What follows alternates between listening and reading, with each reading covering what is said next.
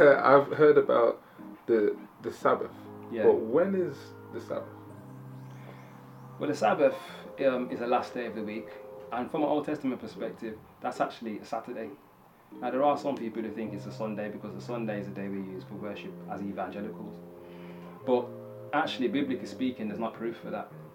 There's proof that we did things on the first day of the week, in terms of congregating to break bread in the book of Acts. It talks about that as Christians do. Now, the first day of the week, we generally believe and understood to be the Sunday, commemorating when Jesus resurrected.